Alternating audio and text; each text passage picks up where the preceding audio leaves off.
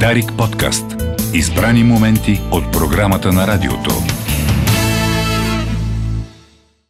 11 минути отминаха от началото на 15-я час. Уважаеми слушатели на следоведния блок, културен ще е днеска. Културен, защото, както си говорихме с нашия гост, това е най-голямата противоотрова на всичките катаклизми аномалии, които ни заобикалят. На 17 февруари тази година в конкатедралата Свети, Софи, Свети Йосиф, извинявам се, в София, ще се състои за първи път концерт класическа и духовна музика, изпълнявана от български оперен певец с успешна кариера в Западна Европа. Той се казва Хари Драганов, бас баритон, 10 години пял във Франция, включително и в най-големите катедрали там, а след това в продължение на над 20 години е бил солист на Женевската опера. През 22 се завръща с България с една идея. Самият той е в студиото. Благодаря за това участие. Здравейте, добър ден и на вашите слушатели. Започвам отзад напред, нестандартно, а, понеже загаднах. Връщате се в България. Защо? След толкова много години. Аз да си призная, всъщност, то не е завръщане, да, а идване. Не... Идване, да. да. Защото се оказва, че съм живял повече в чужбина, отколкото в България. И си дадах сметка по едно време в моя живот, че ми това не е нормално. Аз съм си българин. Защо трябва да живея другаде и да правя а, кариера другаде и хората да ме познават другаде, като в собствената ми родина не ме познават. Освен това, идеята, която имам от години насам, за как да кажа, не е възраждане, не е напомняне, не е възвръщане към, а е по-скоро преоткриване на духовната музика. Всяка една музика е духовна, безспорно, но за мен музиката свързана с църквата, свързана с духовността в най-чистата и форма, е тази музика, която се изразява в двата най-широко разпространени стила православния, нашият източно-православен стил на музика и е, католическата музика, с която е, имах щастието да се запозная отблизо. Това ме накара да взема решението и да дойда в България, защото няма място, според мен, където другаде би било нормално или правилно да направя това, което искам да направя. Аз искам да направя висше училище за духовна музика. Това е моя мечта от години и това е, е наистина нещо, което е, чисто професионално и технически не съществува като място все още в света. Може би това ще ми помогне да го реализирам по-лесно, защото е първото. Но е, идеята ми идва не защото е първо или единствено и не е правено до сега, а защото наистина намирам огромна необходимост, която ми е показана от мои колеги, ученици, приятели, хора, които желаят да изучават двата стила на а, музициране, духовната музика, католическата и православната, която хората искат да владеят.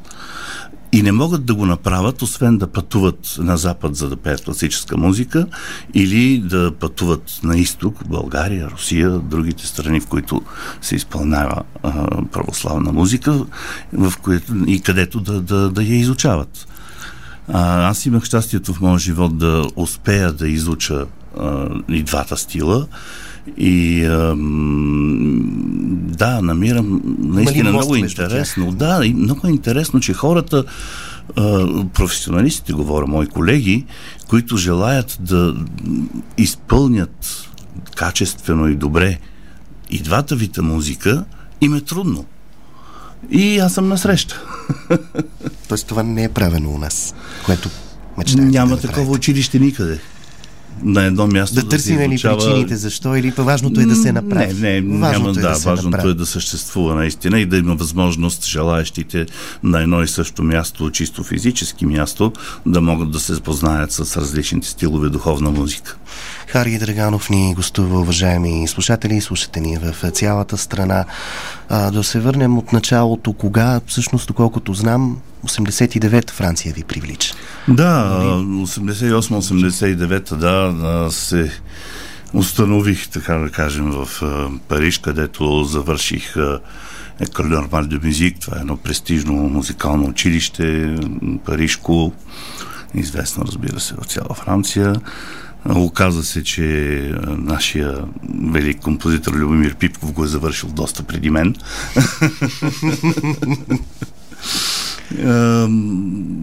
Всъщност, интересното при мен е, че чувствайки се абсолютно българи, никакви, въпреки че имам смесена фамилия френско-българска, нямам никакви съмнения относно какъв съм. Аз съм си българин с български корени. Но интересното е, че цялото ми образование музикално е минало на Запад защото след Париж продължих и кариерата си след Франция в Женева и, и ние учим непрекъснато. Ние сме като тези хуманитарни професии, които непрекъснато учат цял живот. А, няма завършване на образование и след това почваш Има да действаш. Само Има само надграждане и само учене. И то е ежедневно. Е, да. Това е ежедневно, защото ти е в душата. Като говорим за музиката, от която ще настръхнеш, това е. Това е. А относно глада за такова обучение в България. А, аз съм от няколко месеца в България. Не мога да кажа за глада в Те България. но проучвате. Да. Проучвам го те първо, но мога да кажа за глада на Запад. Очудващо, не само професионалисти, а и любители желаят на Запад да изпълняват православна музика. Тя е толкова прекрасна, толкова завладяваща и толкова различна от това, с което тези хора са израснали, че в момента, в който я чуят, и затова мога да свидетелствам, разбира се, защото имах щастието да а, направя няколко групи православни, с които сме се продуцирали многократно в различни а, места, дори в катедрали, православна музика да се изпълнява. Това е много приятно за мен лично, но не често срещано. Та, а, тези хора, които чуят такъв а, вид музика, за която, за, която за тях не е а, нещо нормално или всекидневно и са абсолютно впечатлени до такава степен, че желаят да участват. Чисто физически на някакво ниво в много голям процент от хората се наблюдава желание да се включат. И, и до такава степен, че даже трябваше да организирам любителски хор, за да изучават православно пеене. така че в България ще видите първа как е. А пяли ли сте тук? В България? Да. Ми не. Още не. Не. Още не. Това, Тоест предстои, това ми тежи наистина, предстои. да, защото може да си представите все пак както казах, съм си българин, пък се оказва, че всъщност не съм пял собствената си страна. Имах един единствен случай, в който успях за десетина дена да направя нещо, но то беше абсолютно ам, Камерно.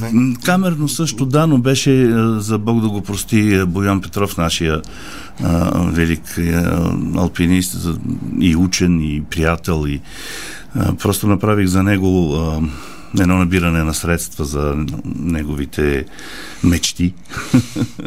които да се доосъществят. Които да се доосъществят, начин, да, да. И той беше много очуден, че с класическа музика може да се набират средства за алпинизъм. но казах, защо не? С класическа е музика може с класическа всичко. може всичко. Ето това е наистина един аргумент, който краси. А, били сте, отваряме една скобичка, били сте готвач, четох. да, да. Това е хоби. Това е хоби, което да. в така както го наричаме тук западния свят, ми беше необходимо да развия, защото обучението, особено в музиката, сигурно и други, не знам, не мога да кажа, обучението по принцип е скъпо. И трябваше да се плащат а, такси, да се живее и а, аз какво мога да правя за да работя? Ами мога да готвя. Ето и направих един ресторант в Париж на времето, с който си изкарах а, парички, за да си плата училището всъщност. Да, да. И... Пак стъпки нагоре.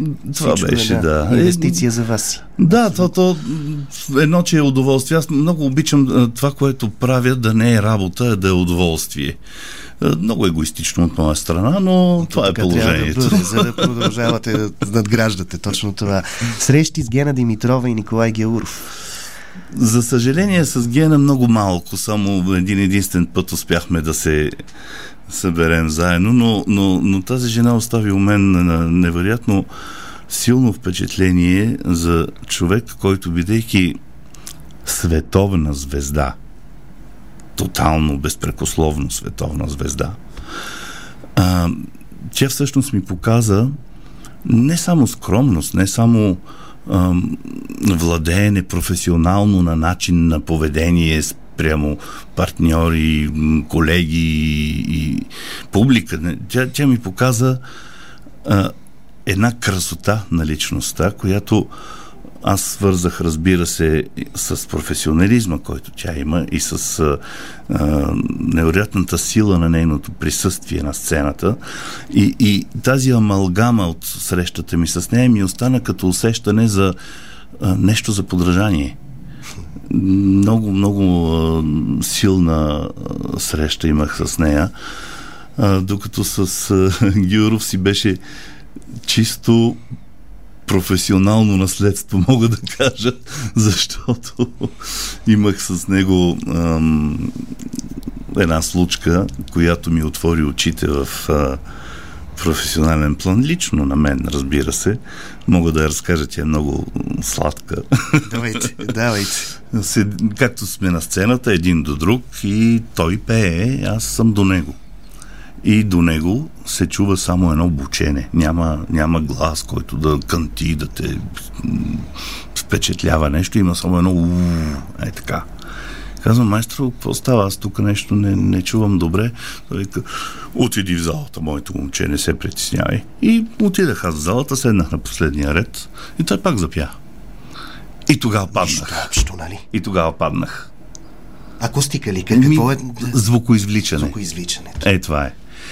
Когато си до него, да, има, нали, усеща се енергия и всичко, но няма тази звукова вълна, която да впечатли или да, да, да, да направи нещо. Да. Да, да, а в залата, като отидах и като седнах, наистина щях да падна. Това не е преувеличено. И това ми е останало, аз бях много млад тогава, и, и ми е останало като пример за подражание в чисто професионална насока, че звукоизвличането трябва да е за последния в залата.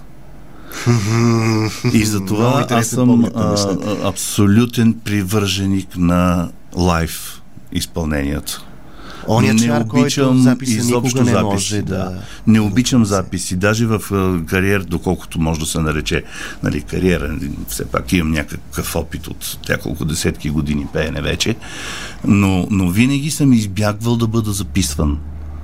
Само когато ми е налагано нали, за телевизия или там за дискове или за нещо такова, което не зависи нали, от мен, съм се съгласявал, защото не обичам а, а, записа. А, а на всичкото отгоре всичките корифеи, записващи и така нататък, казват, че да, гласа ми се записвал много добре, че трябвало да правя дискове и така. Аз винаги съм отказвал. Защото основният контакт, който е важен, е визуалния и енергийния контакт между изпълнителите и публиката. Това е нещо неповторимо. Затова наживо спектакълът е толкова скъп, не само като, като пари, той е скъп като преживяване, да, като изживяване. Затова и театрите са ни пълни, слава Богу, това го констатирах отново. Да, аз съм, аз съм много щастлив. Прекрасно. След пандемията имаше възраждане пак да. и в тая посока. А да, всъщност България в културен аспект как ви се стори след? Има с какво си се гордея? Много. Нали? Ама абсолютно, разбира се, че да. Първо, че публиката е невероятно благодарна. Аз съм присъствал на освиркване и в Скалата, и в Парижката опера, и насякъде. Хората не прощават. Не е до народност. Не е до и, и, не е, и не е до, до някаква чак такава познаваемост или професионализъм на публиката. В никой случай той е просто на глас. Тоест, уважението на публиката у нас към изпълнителите е огромно и много по-чисто, отколкото, може би, на преситената западна публика. Не мога да кажа защо. Много е хубави думи. Времето ни напредва 17 февруари, 23 година, 19 часа казахте. 19 часа, да. Ще направя един рецитал на католическа музика в католическа катедрала с избрани произведения, които да са, може би, един по-широк поглед към това какво точно представлява католическата музика в възможно най-широкия аспект за един малък рецитал като този. Ще изпълна за първи път в България едно произведение от един австрийски композитор